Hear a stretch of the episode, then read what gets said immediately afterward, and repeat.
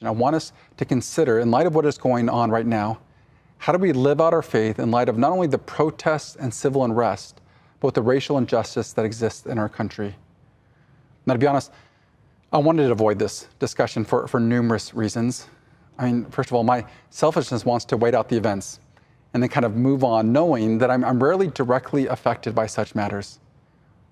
Maybe some of you can feel this. It's, it's easy to watch from the sidelines, maybe make a, a comment or two, but generally hope that things will get back to normal so that we can kind of be comfortable or live our comfortable lives. Maybe you are the ones that wish I wouldn't talk about this, wish I wouldn't bring this up. On the other hand, there have been times where my heart has been grieved and I absolutely want to do something, but don't know what to do. And again, maybe this describes you. You know, as a Christian, you should act but you aren't sure what that really means. Lastly, if I'm honest, I'm, I'm fearful of saying the wrong thing. I mean, just look at the news and you'll see story after story of someone getting rebuked for attempting to support efforts of change, but failing in some way or offending in some way. It's sad, but I've talked to pastors that said that, that the minute they mentioned this topic in their online service last week, people turned off the computer. For others, they, they, they accuse them of becoming liberal in some way admittedly, I, I worry about this. Even though our church has always been so gracious and has taken injustice seriously, I worry that, that some might be offended. Maybe you can relate to some or all of these.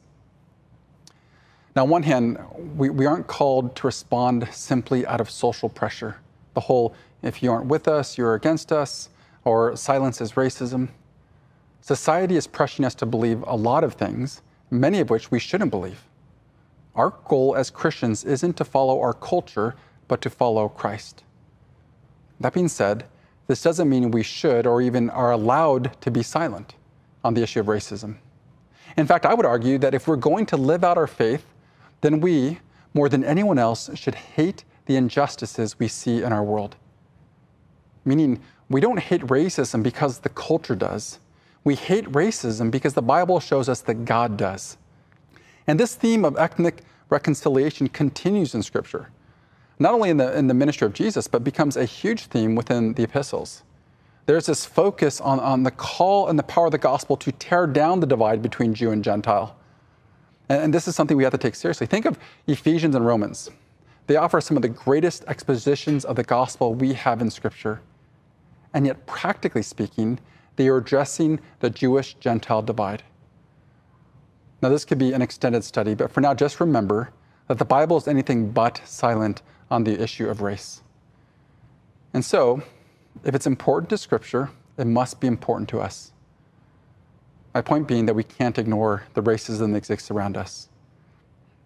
Now, I know being a largely minority church, many of you have experienced bigotry of your own uh, at some level, but, but that doesn't absolve us from paying attention to the struggles going on with others, for example, with our African American brothers and sisters. If we're going to be faithful Christians, we cannot simply ignore the injustices around us.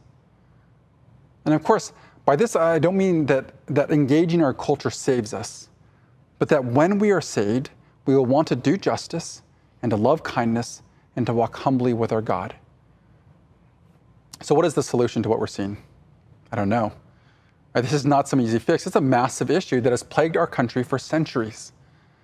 So I can't solve the problem. I can't answer all your questions or even tell you exactly what to think.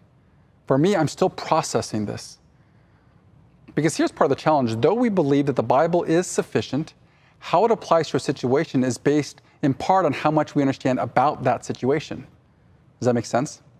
For example, I can say with absolute confidence that the Bible is sufficient to speak to the typical marriage difficulties for, Christ, for Christians in Uzbekistan. How? I have no idea, because I know nothing about Christian marriages in Uzbekistan. So while we can say with absolute confidence uh, that the Bible is sufficient to speak to what is going on in our country, until we better listen to and understand the plight of those around us, we can't as powerfully and practically apply the gospel to it. And so, what I would argue like Proverbs 18:13 says, we are foolish if we speak before we listen. But again, all this means, all this mean, all, again, this doesn't mean we don't do anything.